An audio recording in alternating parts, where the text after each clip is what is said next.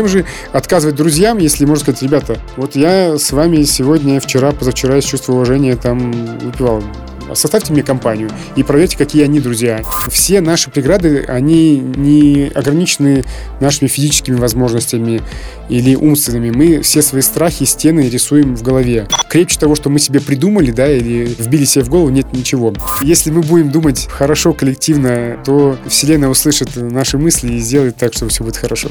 Марафон это не только бег, это система питания и правильная экипировка. Мы же все, особенно триатлеты, это такие э, пособники фалометрии прикладной, что важно, чтобы был бренд Ironman. Сугубо потешить, почесать свое эго и сделать приятное себе.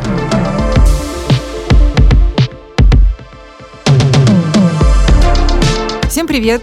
Я Алла Соколова, ведущая и автор идеи второго сезона подкаста «Не Раннерс побежали». Мы делаем его вместе с командой подкаст-студии «Терминвокс». Сегодня у нас в гостях Константин Копыч, очень разносторонний человек. Он госслужащий и бегун, немного лыжник, чуть-чуть триатлет, писатель и путешественник. Костя, привет! Привет! Небольшой спойлер. Сегодня мы будем обсуждать любовь. Не просто как чувство, а как мотивацию. Еще мы поговорим о мужестве менять образ жизни, о выборе правильного партнера, преодолении себя, спортивных целях и многом другом. Ну что, побежали?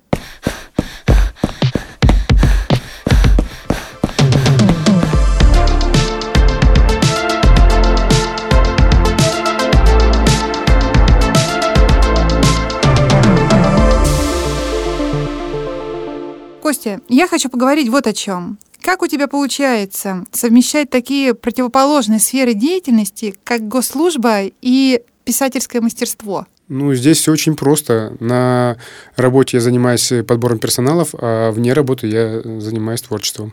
Скажи, во время бега ты обдумываешь, как написать свой рассказ, или просто бежишь и слушаешь свой пульс? Во время бега я не думаю о рассказах, я либо бегу и делаю какой-нибудь мозговой штурм по работе, либо слушаю книги.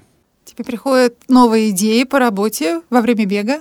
Да, ну бег же это же медитация такая своего рода, либо это такое поле для проблемы. Вот ты бежишь, бежишь, там делаешь, допустим, скоростную работу, сильно устал, мозг думает только о том, как отдохнуть, потом бах, ты задаешь правильный вопрос, и когда голова не забита ничем, ты находишь такой правильный ответ, э, наверное, с одной попытки.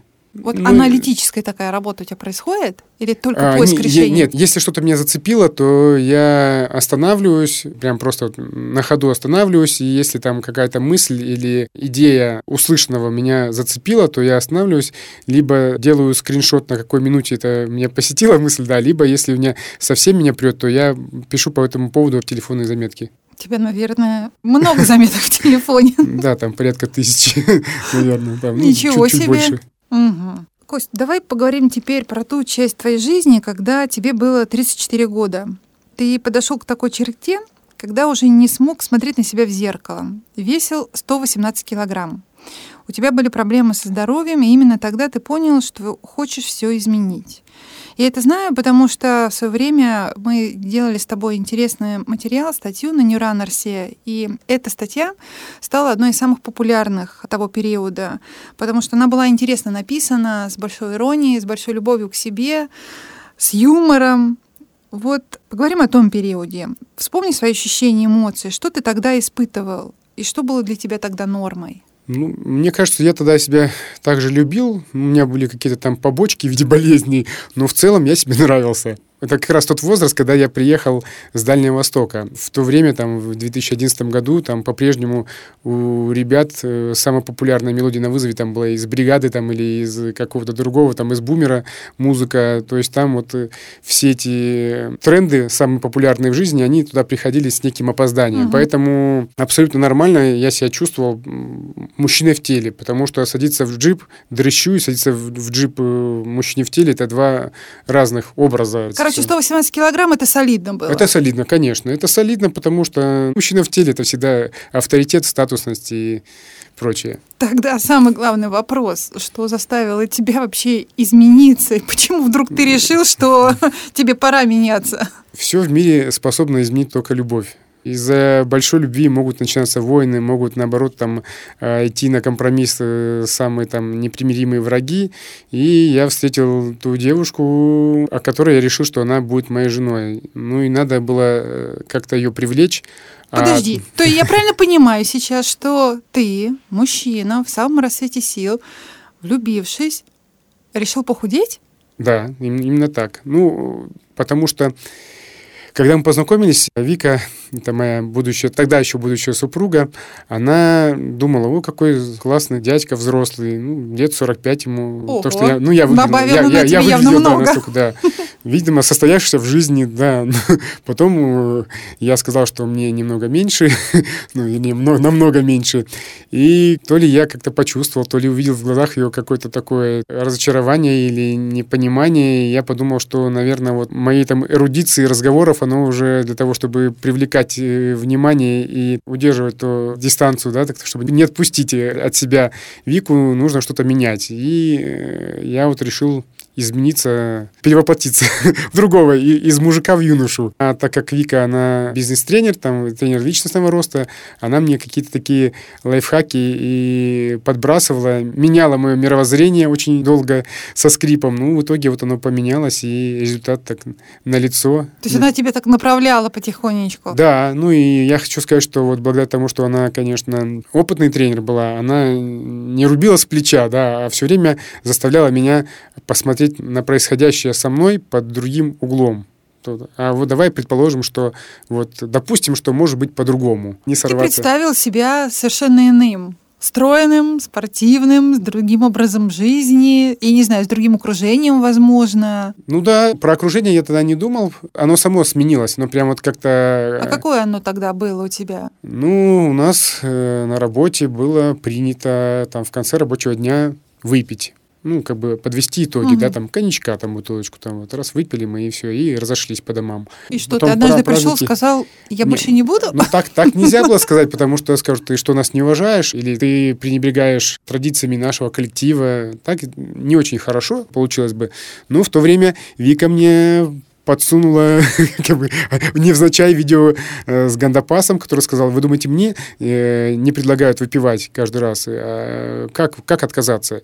И мало кто знает, что не только Великий пост, есть еще там Петровский пост, есть Рождественский пост, еще какой-то есть пост. И скажите, что я пощусь. Если ваши коллеги уважают ваши отношения к посту, то они скажут, ну окей, мы не заставляем тебя.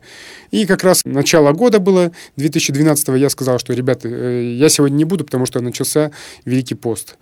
Они говорят, ну, окей. А потом мы заходим в столовую, которая у нас на работе, и мне говорят, а что ты, если пост, зачем ты берешь там борщ или там, не помню, солянку? Я говорю, о, ребят, ну, первый день, ну, все, запутался. И стал брать, ну, ребята же рядом, стал брать угу. постные блюда. Потом думаю, ну если я ж в обед уж терплю, уже не ем мясо, майонез, там все прочее, то, наверное, можно и вечером потерпеть, и утром. И потом плюс я начал бегать, и за полгода у меня минус 27 случилось, и прям я был очень рад, очень здорово, и не захотелось мне возвращаться в ту прошлую жизнь. А потом коллеги уже привыкли, что у меня какая-то все время отмазка, а потом у меня начались тренировки, говорю, я же не могу перед тренировкой выпить. Ну, согласны, не можешь. Ну, так, чтобы этого не было резко, я им оставлял там один день, там, две недели, что, ребят, я с вами, я не изгой общества. Ну, а потом, само собой, как-то так получилось, что это все уменьшилось до там праздников каких-то, дней рождения, ну, таких вот... Э, то, что на работе бывает, корпоративных, так сказать, больших мероприятий. И все, все привыкли, а потом сказали, а, что Копач, не, не будем приглашать, он же спортсмен даже. Да? Потом даже перестали приглашать, и все случилось само собой. Лайфхак от Кости Копача, да? Как отмазаться от выпивки и от жирной ненужной еды. Сказать, что пощусь. Костя, хорошо. А какие правильные привычки тогда вошли в твою жизнь? Тренировки, питание, что еще появилось? Первая э, такая самая распространенная привычка – это в жару выпить бутылочку холодного пива. Угу. На самом деле э, человек хочет просто пить. Ему подают вода, и в том числе и теплая вода, потому что ему ну, нужна жидкость, чтобы восполнить потерю жидкости. А пиво, оно просто немножко дает эндорфинов, там, да, немножко угу. шума в голове, поэтому оно в два раза хочется. Там, или люди почему-то пьют там Кока-Колу в жару. Там только сахар, ей нельзя утолить жажду. Через 5 минут опять хочется пить. Просто заменяешь один напиток другим, и потом понимаешь, что просто ты хотел пить. Попил, и все, ты пить не хочешь. Вот. Потом есть такая поговорка, то, на что мы тратим половину своего времени, это полправды о нас. То, что мы тратим э, деньги, это вторая половина правды о нас. То, что мы тратим деньги и время, это полная правда о нас. Поэтому, если я хотел удержать свой вес в норме, потому что возвращался он быстро, если только стоило чуть-чуть похалявить, то нужно было тренироваться. Ну, тем более, опять же, тренировка вечером — это отмазка от выпивки на работе. Все это в комплексе было. Плюс дата свадьбы была назначена, нужно было пошить костюм, чтобы он, чтобы он был по размеру, чтобы не болтался. Поэтому вот нужно было держать себя в норме именно в той, к которой я уже пришел. А почему ты выбрал именно бег? Почему не какой-то, не знаю, командный вид спорта или игровой? Почему такой циклический? Игровые виды спорта, даже когда я выпивал и кушал много разного, я все-таки играл там в футбол, там как-то выезжали на природу, играли там в пинбол, волейбол, но это никак не помогало, потому что это же были какие-то разовые, да, а бег не требует к себе специально оборудованной площадки. Он не требует оборудования. Нужно только кроссовки, майка, трусы и желание бегать. Поэтому бег это, наверное, такой самый дешевый вид спорта, в котором не нужно там, не знаю, там соперничать. Можешь бежать один, можешь в компании, можешь бежать э, по солнцу, можешь бежать в снег, можешь во время дождя, можешь не бежать во, во время этого, можешь на дорожке бежать. Все очень просто. И плюс э, у меня так получилось, что я начал бегать, и пошел вниз вес, и мне показалось, что это вот единственный спорт mm-hmm. такой, который дает стопроцентную гарантию. А потом это укрепилось, и потом я не задумывался, почему, почему именно бег.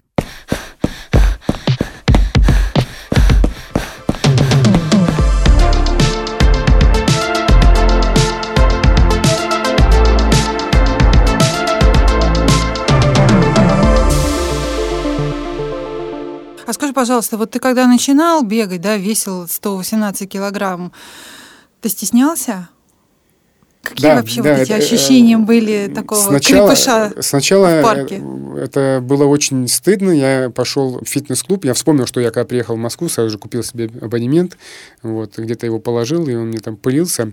Вот, я первый раз пришел и вижу там такие накачанные мачо. Я подошел, что там попробовал поднять какую-то там гирю, там что-то там, какую-то гантелю, и понимаю, что при всей кажущейся крепкости моего там тела и организма я там внутри там никакой, Думаю, ну ладно, попробую в зону кардио. Там Тарзанов и нет, да. А, попробовал, ну там мне, оказывается, были, у меня э, дважды или трижды э, ломалась дорожка подо мной, там, прям реально. Вот она раз остановилась, что-то задымилась. Я так раз в стороночку отошел, там прибежали мужики, а кто здесь? Ну, я не знаю, вот кто-то сломал. вот. И потом вторая была, э, третья, ну, в итоге как-то все сложилось с дорожкой девушкой. Это было зимой, а весной я узнал, что в парке Горького есть найк-клуб. Тогда это было популярным, там раздевалки, душ, э, совместные тренировки. Я пришел туда, увидел, что такой мужчина в теле не я один, и мужчины есть, и девочки есть, и гораздо моложе меня. И... То есть я оказался среди своих, да, в кавычках. Вот. Ну, у нас была, наверное, какая-то общность идей, целей, и поэтому стыд прошел, и появилась мотивация, какая-то соревновательность, чтобы от группы начинавших перейти там, в более продвинутую группу. Ну, здорово, там выходили ребята, которых представили вчера, ребята бежали марафон там какой-то, и мы такие на них смотрели, ой, такие-то полубоги, ага, вот. Неужели я когда-нибудь в жизни смогу, а когда ты всего лишь максимум пробегал там 7 километров, про 42 там это казалось нереальным чем-то. И тем не менее, ты подошел к своему первому марафону, и это был марафон бегового клуба «Мир», в парке Горького. Как ты его пережил? Расскажи свои ощущения и послевкусие. В то время я готовился к белым ночам в Питере. Тогда же я еще после клуба Nike э, с ребятами с Раннинга познакомился опять же, на, на тренингах, куда мне жена говорит, сходи, там бизнес relations есть такие, там очень хорошие тренинги для жизни, у них есть промо, они там вот рассказывают на, про наши взгляды, там, про наши стереотипы, там, как от этого избавиться. Я пошел оттуда, там узнал, что вот про журила, что есть такая этот, школа, и с ней подготовился, пробежал первый полумарафон и стал готовиться к марафону.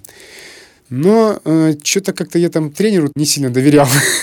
это очень, кстати, очень плохая вещь, потому что если ты не доверяешь тренеру, то зачем ты с ним занимаешься? Я тогда этого не понимал, но мне казалось, что он что-то неправильно нам говорит. И я думаю, ладно, как-то вот бежать марафон на результат в белые ночи в Питере, это будет неправильно, если я не попробую пробежать его тайком в апреле в клубе «Мир». Но, опять же, от того, что я скрывал от тренера, я не знал стратегии питания, я не знал, там, как правильно подготовиться. В итоге я первый раз попил водички на 21 километре. Ого. И покушал на каком-то там 20... Ну, какой там круг был, там, пункт питания и вот тогда я реально первый раз в жизни поймал стенку марафонскую, потому угу. что вот на, на голоде, плюс у меня организм не был готов кушать из жиров из внутренних. Но, тем не менее, я как-то преодолел это. Ну, мне было тяжело, я не остановился, но прям резко упал темп. Я там дотерпел. Плюс, опять же, я не заклеил нормально соски и бежал угу. в майке, которая была неудобна, и стер угу. до крови. У меня там какая-то... Нет, особо у меня все нормально было. Трусы у меня были не тайцы, а со швом, и я не воспользовался вазелином, и я стер внутреннюю mm-hmm. поверхность бедра себе до крови тоже. Это, такой, это был хороший опыт, который мне сказал, что марафон — это не только бег, это э, система питания и правильная экипировка. Ну, это было очень, очень, после очень, такого очень, марафона ты продолжил бегать марафон. А, ну, меня очень вдохновил, у меня был хороший результат, я пробежал за 3.26, и долго я потом не мог побить свой личный рекорд. Что-то я спустя 7 лет, что ли, его побил. Я тогда очень хорошо насытил свое эго, и поэтому я в эту историю с... Усмирился, да? да? С кровью на, там, на некоторых частях тела там и, и со стеной, я ее быстро забыл. Ну, просто я ее не как проблемы, а как знания, с которыми теперь можно работать. Отнесся к этому так. Когда был беговой бум в 2013 и 2015 годах, ты с головой окунулся в спорт. По мнению твоих друзей, например, Эдуарда Титова, ты участвовал во всех беговых и лыжных стартах Москвы и области. Твой друг Эд говорил, что соревнования не будут считаться состоявшимися, если в них не принимал участие Костя. Сейчас, как мы знаем, ты немного остепенился и прежней прыти уже нет. Ты осознанно подходишь к выбору стартов или для тебя, как для настоящего самурая, успех — это не цель, это путь. И для тебя важна подготовка и качество выступления, то есть результат. Ну, Эдуард не, не слукавил, потому что действительно, во-первых, в 2012-2013 году стартов было не так много они начинали появляться, и мы там с жадностью смотрели календарь, а, эти выходные пропускаем, ничего нет, да, о, вот там что-то в области есть, там в Броницах там или где-то в Шадринске в каком-то еще, ну, ну, короче, вот надо смотреть и, и туда ехать, потому что ну, неважно, что тогда добираться далеко, там недалеко, да, поедем туда поедем, какой-то там трейл придумали э, в пионерском лагере, давай туда поедем. И это прям вот было must-have пробежать все, что есть, потому что а вдруг больше не будет. Мы uh-huh. же не знаем, не знаем, как у ребят выглядит дело или нет. Было забавно, что приходя на какие-то старты московские, где там, ну, обычно участвовало, ну, максимум 200-300 человек в начале всего этого бегового бума, ты приходил, и ты знал 150 человек по-любому, со всеми здоровался за руки, потому что часть из них была из клуба «Мир», часть с тобой в парке бегает где-нибудь в Измайлово или в Лефортовске, Московском, а остальные это из Найки, там выходцы все. Сейчас приходишь на тот же московский марафон, по-моему, в прошлом году я не встретил никого из знакомых. Mm-hmm. Просто вот пришел и не встретил никого из знакомых, потому что людей много, если заранее ни с кем не созвонился, не договорился, то ну, один, один побегал. Сейчас, конечно, стартов меньше. Ну, во-первых, у нас с Викой сын, которому 4 года, и поэтому были сложности с тем, чтобы вместе с ним приехать, чтобы он выдержал там те же самые 4 часа, там 3 часа, да, пока там папа бежит, если это короткая дистанция, то нормально. Причем мы меняемся. Вика потом решила, ну, как бы после родов, после восстановления, она тоже сбегала несколько стартов. Я с сыном ее встречал уже на финише, мы там, да, кричали ей, мама, давай. Ну, сейчас, во-первых, мне нравится бегать по новым маршрутам. Маршруты, как бы, они такие уже стандартные, да. И я стараюсь бежать все московские марафоны, потому что, когда перекрывают всю Москву для тебя, то неважно, что этот уже маршрут повторялся, ну, это же здорово, ты бежишь там, где обычно ездят машины для тебя э, люди выходят, болеют, энергетика сумасшедшая, люди вокруг здоровые все, с позитивными мыслями, ну, это, это классно. Ну, сейчас, может быть, да, не, может быть, немножко приелось. Раньше как-то думаешь, вот, там медаль такая красивая, еще что-то. А сейчас вот понимаешь, что это образ жизни, это не какое-то событие и праздник, это уже, ну, часть тебя, поэтому, ну, может быть, и не надо каждый раз э, бежать соревнования. У тебя сейчас есть тренер? Сейчас тренера нет. Э, Ты сам себе пишешь тренировочный план? Я его как бы такой не пишу себе тренировочный план. Я бегаю по ощущениям и по подсказкам Гармина. Я записал цели, он мне говорит, ну, сегодня бы неплохо там темпово побегать. Если сейчас жара, допустим, я темповый, ну, не бегаю в принципе, просто бегу на поддержание формы. Потому что неважно, что это утро. Вот утром я сегодня бегал, было плюс 26 в 6 утра. В обед я бегал, было плюс 30 5, и разница между тем, как я устал и вспотел, не сильно большая. Вот. Поэтому сейчас нет тренировок таких целенаправленных, я имею в виду, что специальных тренировок. А Слушай, так вообще... Ну, ну, это, получается, ты доверяешь технике, а ты за здоровьем тогда как-то следишь, проверяешь? Пульс, его? конечно. У меня не бывает высокого пульса, в принципе. Я по пульсу бегу, смотрю, что если он где-то в тех пределах, когда я его давненько не видел, да, я говорю, что вот, стоп, можно просто сбросить темп. А прошлый год мне показал, что, в принципе, без тренера я снял три минуты наличники с марафона. Как mm-hmm. раз на московском марафоне у меня получилось сделать личный рекорд. И я понял, что, в принципе, можно подготовиться самому, просто к этому нужно чуть поответственнее. Не как я так, а, я же с дивана могу пробежать? Могу, запросто. Вот. Сейчас вот мы закончим, скажут, Костя, сможем пробежать сейчас? Ну, давай переоденемся, пробежим. Ну, просто результат будет другой. Ну вот, а теперь у меня есть мотивация, теперь мне хочется, поэтому я вот распределил так, чтобы чтобы у меня объемы подойти к московскому марафону, допустим, и знаю, когда мне нужно будет поделать там скоростные, когда длинные поделать, поэтому я думаю, что все получится. В общем, у тебя такая самоподготовка сейчас в последнее да, время. Да. Ты бегаешь э, когда? Рано утром или вот, как ты сейчас упомянул, там во время своего обеденного перерыва? Когда у тебя обычно тренировки? Но если не брать вот сегодняшний день и жару. Вечером я не тренируюсь почти никогда, потому что вечер это время общения с сыном, женой. А так э, у нас есть на работе душ, несколько кабинок душевых. Есть э, ребята, которые во время обеда готовы побегать, компания своя, поэтому чаще это в обед случается. Когда вот были антиковидные меры там всякие, все закрывали везде, у нас тоже э, закрыли спортзал, как бы, да, и душ-то. Uh-huh. Поэтому я бегал утром. Ну, благо летом я просыпаюсь сам в 5 утра, и поэтому мне нетрудно там выйти утром на пробежку и до пробуждения Вики и Вани вернуться домой, уже как бы уже тренировка сделана, и, пожалуйста, вот, они просыпаются, вместе можем позавтракать, там, да, пообщаться.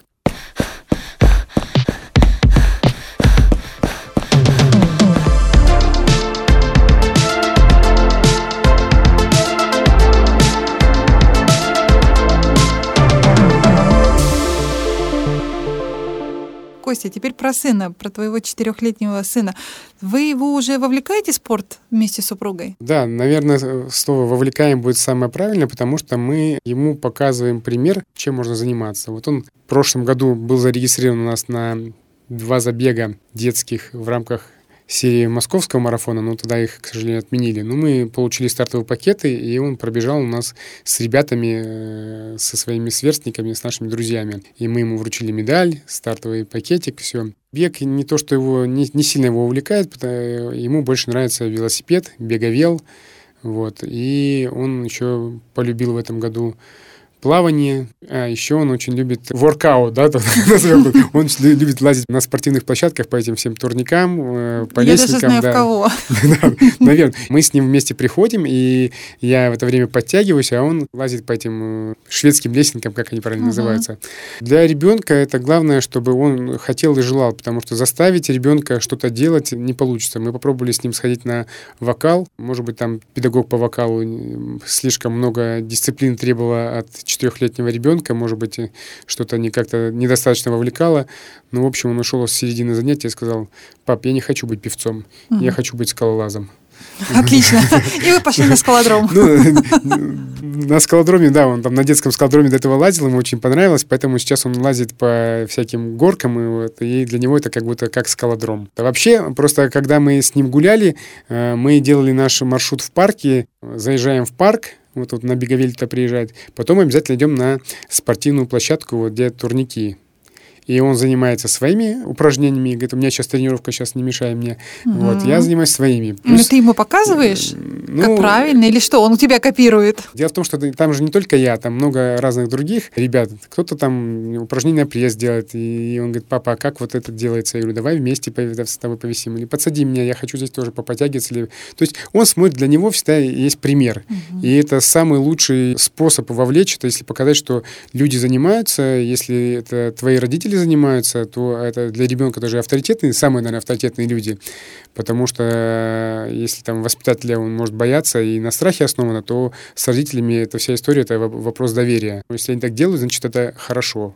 Поэтому только личный пример. И без всяких пока тренировочных планов, потому что ребенок сам должен понимать, что если ему сейчас тяжело, то, наверное, тяжело. Мы же не можем лучше, чем ребенок, понять, что сейчас ему трудно, что он... Вот потерпи еще, я же могу терпеть, и ты давай потерпи. Нет, он сам знает границы своей физической усталости, своей боли, поэтому лучший регулятор э, своей активности – это он сам. Если нужно, он может три часа прыгать на батуте, но если он устанет, он скажет, все, я устал, пошли. Угу. Все, то есть, насколько бы ему не нравилось, он скажет, да, это на сегодня хватит. Вот так же и с бассейном у нас, с аквапарком, он говорит, все, кажется, я уже наплавался. Это здорово, потому что очень важно не только там в высоком спорте спорте высокие достижения, но в любительском это чувствовать свое тело, чувствовать свой организм и понимать, что занятие спортом не нанесет тебе вреда, потому что это же все должно быть только во благо. Ну, я надеюсь, что он вырастет и будет таким же спортсменом прекрасным и также прекрасно ставить цели, как и ты. И я бы хотела поговорить о твоих целях, потому что ты полон целей. Это наверняка. Ты ставишь их часто и сразу много. Четыре года назад в интервью нашему порталу ты говорил про свои цели на ближайшие года два. Сейчас я хочу проверить, что получилось. Итак, первая цель была пробежать 2-3 ультратрейла. Получилось ли выполнить? Нет. Почему? Когда я планировал свои цели, я не знал, в чем заключается отцовство. А отцовство – это очень э, большая ответственность. И здесь уже приходится выбирать, что ультратрейл — это про что? Это про то, что потешить свое эго, да, выставить фоточки, какой я молодец вот здесь э, в горах при Эльбрусе там или в степи, в, в пустыне МДС побежал и, тому подобное. Есть вещи, которые, ну, они очень важны. Это семья, это ребенок и помощь супруги, опять же. И поэтому с ультратрейлами мы... Э, это цель не... Я ее не убрал на антресоли, я поставил на паузу. Угу. Хорошо. Вторая цель была переплыть Волгу. Четыре года назад тебе помешала командировка. К этому моменту ты добился своей цели? Слушай, я все четыре года регистрировался на заплыв в Нижнем Новгороде, и каждый раз была вот какая-то ерунда типа командировки. Мы сдавали билеты, у нас сгорал слот. В итоге один мой друг, очень мудрый взрослый человек, сказал, говорит, зачем тебе Нижний Новгород с Волгой? Приезжай к нам в деревню, и мы это можем сделать э, в любой удобный для тебя день. Я на каяке подстрахую тебя, поплыву рядом, а ты будешь плыть. И тем более э, там Волга — это узкая Волга, а у нас здесь Иваньковское водохранилище 3,5 километра, так что нормальная, хорошая цель будет. И Ты сделал это? Я это не сделал. Я был очень близок к этому в прошлые выходные, но время было мало. И в итоге я выбрал поплавать на каяке, научиться делать эскимосский переворот. Ну, потому что нужно было просить его, чтобы mm-hmm. он три часа со мной, пока я там, сколько там, э, переплыть на тот берег на байдарке, потом там переодеться, плыть. Слишком долго бы и много по времени заняло. Но все лето он меня ждет в гости, и плюс э, мы знаем, что мы в отпуске поедем к нему в гости осенью, поэтому эта цель прям вот... Я обещаю всем, что в этом году я Волгу переплыву. Подожди, но про Волгу я знаю еще, что ты в Инстаграме пообещал, что во всяком случае, планируешь, что лет через 10-12 переплывешь эту Волгу с сыном. Эта цель меня будоражит и мотивирует еще больше, чем приплыть самому, потому что mm-hmm. сделать что-то вместе, мне кажется, это прям такое здоровское мероприятие. Но это очень круто, когда с сыном, когда ты бегаешь вместе с женой, когда ты плывешь через Волгу вместе с сыном, когда ты путешествуешь всей семьей, а не поодиночке, потом рассказываешь, а, и у меня вот в копилке там 56 стран, а у тебя там 32, да? Ну, это, это же не про конкуренцию, это же про э, стратегию вин-вин, поэтому если плыть, то с сыном обязательно. Эдуард Титов написал нам, и зная, что ты сегодня придешь к нам в гости, попросил спросить у тебя про еще одну твою цель, где ты пообещал пробежать 55 марафонов к своему 55-летию. Ты еще не передумал? И как ты двигаешься к своей цели? Это вот, кстати, вот... Э, да, это, это вопрос, та, кстати, от Эдуарда Титова такой. Спасибо, это, спасибо за интересный вопрос, Эдуард. А, это классная цель для меня, и она меня вдохновляет, и я к ней иду. Сейчас у меня что-то там порядка 23 марафонов, то есть еще осталось 22, и 12 лет впереди. То есть, ну, примерно 3-4 в год. К сожалению, этот год «Белые ночи» отменили. В Казани у меня не получилось там по работе поехать. И вот остался, очень надеюсь, на московский. Хотя в прошлом году вот я вышел из этого положения. Официальные марафоны, которые отменили, предложили э, организаторы пробежать онлайн угу. с протоколами, со всем. И надо сказать, что когда я их бежал, я не просто там как тренировку длинную сделал. Я угу. старался и на то, что был готов, прям побежал. Этот, я терпел, когда мне было трудно, там я брал с собой питание полностью автономно, и в прошлом году я пробежал Тарту-марафон, в кавычках, mm-hmm. Нью-Йоркский марафон, онлайн-марафоне порядка 20 тысяч участников было. То есть это прям поддержали все те, кто регистрировался на нормальный марафон, угу. его тоже отменили и предложили, чтобы как бы марафон не просел там в своих возможностях, предложили пробежать его онлайн. И, по-моему, еще Воркутинский. У тебя одна из целей, кстати говоря, была расширить географию своих соревнований. Я так понимаю, эту цель ты достиг. Ну, если можно считать, что, что онлайн-забеги — это такой способ э, расширить географию, то да. Ну, опять же, надо понимать, что вот сейчас рынок беговых, так сказать, услуг, да, он э, слишком широкий, есть такие как бы онлайн-забеги, ну, просто там пришли нам что-нибудь, мы вот там, не знаю, там первенство какое-то, э, очень много различной рекламы приходит в соцсетях, что вот давай с нами пробеги, но это не официальные старты какие-то, это угу. просто получишь медали, футболку под какую-то там тематику забега. Я все-таки думаю, что э, если бежать уж онлайн, то бежать э, от того организатора, у которого есть какая-то история, у которого есть постоянно своя символика и атрибутика, и для которого это не способ заработать сейчас на каких-то алчных там до, до медалек uh-huh. людях, а это способ э, вот в это время непростое удержаться на плаву и продолжать свою деятельность потом уже, когда вся ситуация стабилизируется. Ну, она стабилизируется рано или поздно. Ну, я в этом уверен. Это без всяких сомнений. Даже, даже без поздно она скоро стабилизируется. Надо быть оптимистом, да. И если мы будем думать хорошо, коллективно, э, то Вселенная услышит наши мысли и сделает так, что все будет хорошо.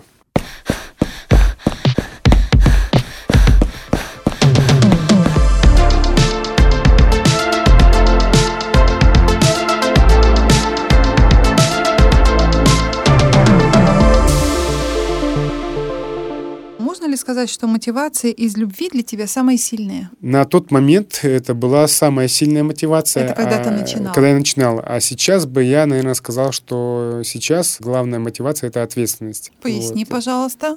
Если я бегаю, а не пью на кухне пиво, не смотрю телевизор, то угу. я в это время я подаю пример ребенку. А за то, каким он вырастет, какие у него будут взгляды на жизнь, для что будет для него нормально, это лежать на диване и смотреть мультфильмы, там, и в это время это кушать попкорн или еще что-то, или нормально бегать под дождем, радоваться тому, что там город э, умыт от пыли и от грязи, получать удовольствие от того, что ты бежишь рано утром и слышишь, что в парке поют птицы, там они другие звуки какие-то, да, которых мы и так редко слышим, то вот я понимаю, что ответственность как раз вот про это, что мой пример – а пример может быть только положительным. Многие стесняются там, начать тренироваться, стесняются своего лишнего веса, там, может быть, э, побаиваются признаться друзьям, что не очень-то и хотят выпивать.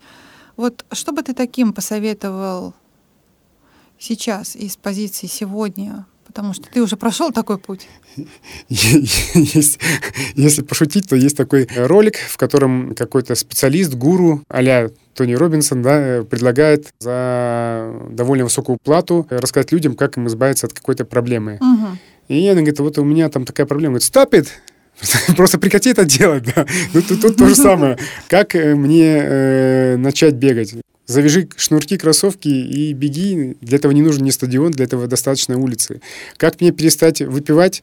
Э, просто перестань выпивать и все. Замени одну привычку на другую. Э, скажи, ребята, этим вечером я не смогу быть с вами, потому что у меня там встреча там с другими друзьями, с беговыми, допустим, друзьями. Там, у меня встреча с девушкой, у меня еще что-то.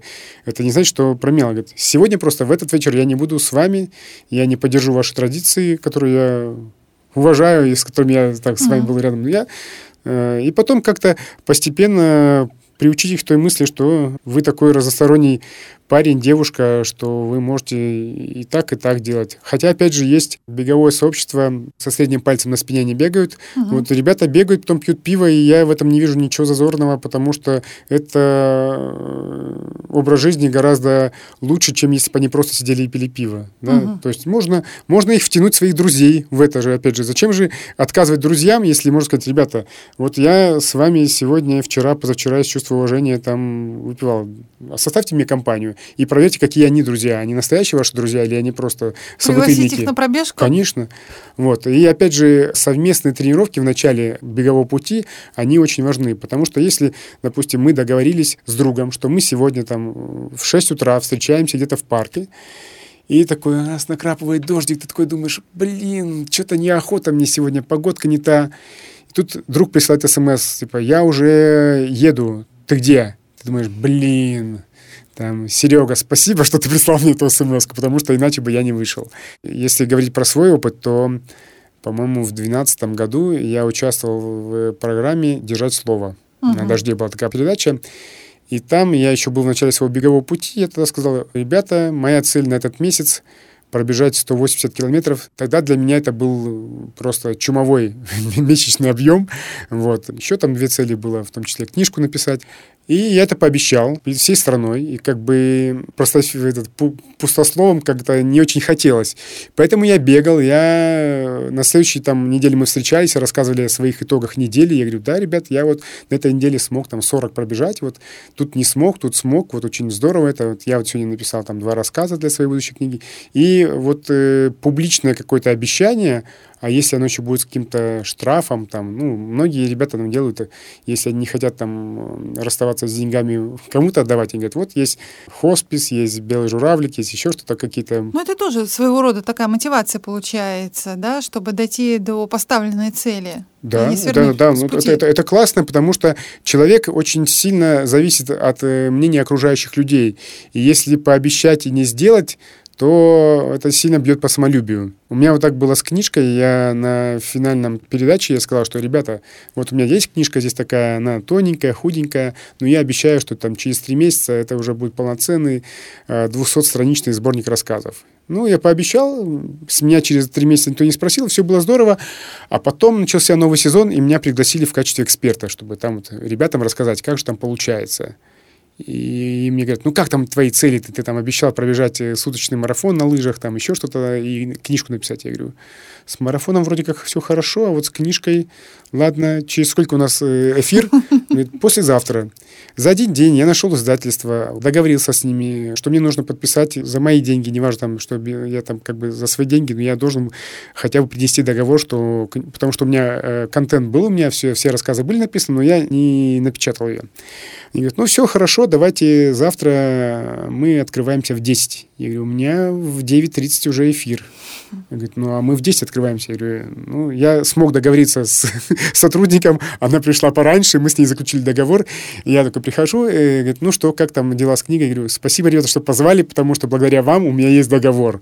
Вот опять же, если бы я пришел и сказал, ну, не получилось, то это было как э, очень нехорошая формула есть. Результат равно отсутствие результата плюс красивая история. Мне хотелось, чтобы красивой истории не было, вот я поэтому за, за два дня решил этот вопрос, который не мог решиться там в течение нескольких месяцев. А как ты думаешь, вот такая настойчивость, это характер тебя так проявляется? Ты когда-нибудь думала о том, что это, например, мужественный поступок, взять ситуацию в оборот и решить ее, например? Я думаю, что вот это все, эта мужественность, это тоже такой стереотип, который мы сами себе придумали, потому что человек способен на очень многое, и очень часто мы недооцениваем свои возможности, просто недооцениваем. Все наши преграды, они не ограничены нашими физическими возможностями или умственными. Мы все свои страхи, стены рисуем в голове. И я вот как бы знаю там одного парня, который никогда не бегал марафонов, но участвовал с нами в дружеской пробежке вокруг озера Ельмень. Тогда мы бежали uh-huh. дня, там 250 километров нужно было пробежать. И у него не было барьера в голове, и поэтому он бежал себе и бежал. Он не знал там про марафонские стены, ну просто он любил бегать, и, но никогда не бегал далеко. И каждый раз, когда такие там прожженные марафонцы там добегали до следующего пункта питания, он уже финишировал и ждал нас. И потом все время спрашивал, какие-то такие наивные вопросы у него были. А в итоге он потом победил в каком-то международном старте в ультрамарафоне на 500 километров, на 700, не помню уже. Просто у него не было изначально барьера в голове. Я каждый раз как-то такие вещи в себе нахожу, что вот все мы себе поставили, стоп, где-то какой-то барьер, и мы его не преодолеем, потому что мы сами его сотворили. А крепче того, что мы себе придумали, да, или угу. вбили себе в голову, нет ничего. Я в этом году начал э, регулярно э, окунаться в прорубь. И вот уже в марте, когда уже проруби не было, я пришел, а, плавали льдинки. Я думаю, а как же сейчас, э, как вот сейчас окунаться? Ну, вроде просто можно окунуться. И в это время пришел там еще один завсегдатай проруби. Я ему говорю, Саш, а теперь вот как вот моржи сейчас поступают, когда нету льда как такового и нету проруби? Он говорит, а вон там уточки плавают, вот до них доплыви и обратно. Я плыву, у меня все сводит там от холода, от метров 15 в одну сторону. Обратно там уже плыву, стучу зубами, потому что никогда в жизни этого не делал, и никогда бы не смог бы самостоятельно сделать. Приплывая, все, выхожу, начинаю вытираться, он заходит в воду, просто окунается и выходит. Я говорю, Саша, а ты что не, не поплыл? Он говорит, да не, я тоже старый, мне уже 60 лет, я уже такой ерундой не занимаюсь. И тут я понял, что теперь для меня нет барьера проплыть в холодной воде. То есть окунуться это одно, а плыть это другое. И на следующий раз я уже пошел, я уже до этих воображаемых уточек, я уже доплывал, потом доплывал все дальше и дальше, и я понял, что вот пожалуйста, очередная невозможная штука, она была мною создана в голове, и мною же она была пройдена, сломана, да, пройдена, под, да. пройдена. Поэтому все вот наши э, могу или не могу, это, это только то, что мы сами себе придумали в голове.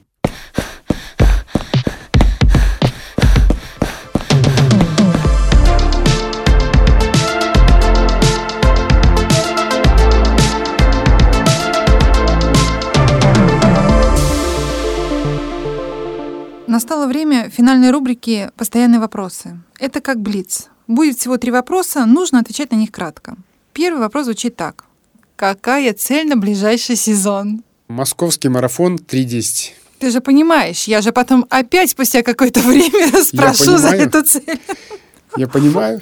Да. Второй вопрос. Какое количество денег уходит на занятия спортом в среднем? Ну, средний, она складывается из э, стоимости кроссовок, стоимости питания на гонку и стоимость слота. Ну, плюс, если это иногородний старт, то это стоимость проезда к месту старта, проживания в гостинице, плюс я же не один езжу теперь в последнее время, а с группой поддержки, поэтому э, плюс билеты на семью, на себя, будем условно считать, что там 3-5 тысяч рублей mm-hmm. в месяц. Отлично. И последний вопрос. Какая самая заветная спортивная мечта? У меня две мечты, они у меня записаны в блокноте. Это ультратрейл в Монголии, как-то он называется, э, типа путь Чингисхана, и марафон по китайской Великой Стене. Ого. Они прям такие у меня за, за, записаны. Да. И вот хочу, да, это, это про беговые цели, это да. А если про спортивные, то там, ну, конечно. Ну, и это и подняться там на Эльбрус без гидов, а с товарищами, чтобы это было как бы не, не без ратраков, прям ногами подняться, чтобы это было не полу э, достижение, а прям настоящее ну, наверное, финишировать в официальной э, гонке Ironman. Я делал три, длинный триатлон, но он был от другого организатора. Ну, мы же все, особенно триатлеты, это такие эти пособники фалометрии прикладной, что, ну, важно, чтобы был бренд Ironman, да, поэтому это тоже моя мечта, и я ее не стесняюсь, я признаю, что она сугубо такая потешить почесать свое эго и сделать приятное себе. Ну, хочется проехать на лыжах 100 километров, потому что ногами я пробовал, а лыжи нет, не пробовал. Ну, про Волгу мы говорили, да. Поэтому, и тем более, я уже пообещал, что это случится в этом году. В общем, у тебя целый список. У меня список Не есть, только да. целей, но и мечтаний. Да, но когда они исполнятся, это тоже не очень важно. Важно, чтобы эта мечта жила с тобой, чтобы она тебя вдохновляла. Ведь пробежать по Великой Китайской стене — это не просто пробежать, сделать. Это значит, что нужно почитать литературу о Китайской стене, чтобы понимать, чтобы не просто я бежал. Я вот очень люблю э, историю Москвы, и в своем районе я знаю про каждое здание, там все, я специально читаю, смотрю. Я люблю и приглашаю друзей на беговые экскурсии по Басманному району. Да, Я могу им рассказываю. Мы бежим медленным темпом, и я говорю, что вот здесь то, то, это как это здание связано с, с историей города, с историей страны. Поэтому я обязательно прочитаю про Китай, про его традиции, потому что мы едем в другую страну, нужно уважать традиции. Там, может быть, я там выучу много-много начальных фраз, потому что обращаться к людям в их стране желательно на их языке, это тоже дань уважения.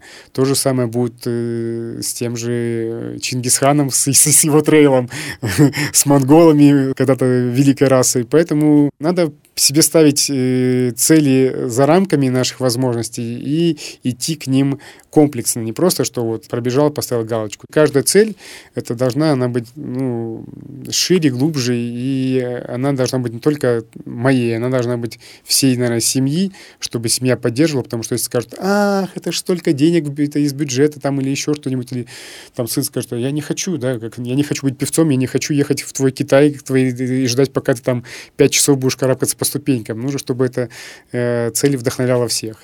Очень красиво. Спасибо тебе, Костя, огромное. Было приятно с тобой и комфортно пообщаться. Я вообще рада услышать твою историю любви. Это так редко, когда мужчины искренне об этом говорят, и в твоей жизни это стало таким великим мотиватором, это чувство.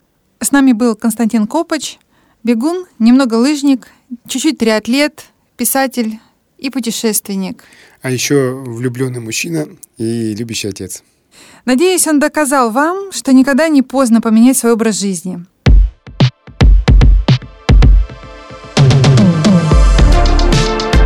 Это был подкаст New Runners «Побежали». Подписывайтесь на нас в социальных сетях, ставьте оценки, пишите комментарии. Мы очень ждем. А еще советуйте нам героев и темы. Меня зовут Алла Соколова. Я ведущая и автор идеи подкаста New Runners «Побежали». Помогают мне редактор Татьяна Батурина и команда подкаст-студии «Терминвокс», звукорежиссер Анастасия Музуренко и продюсер Мария Погребняк.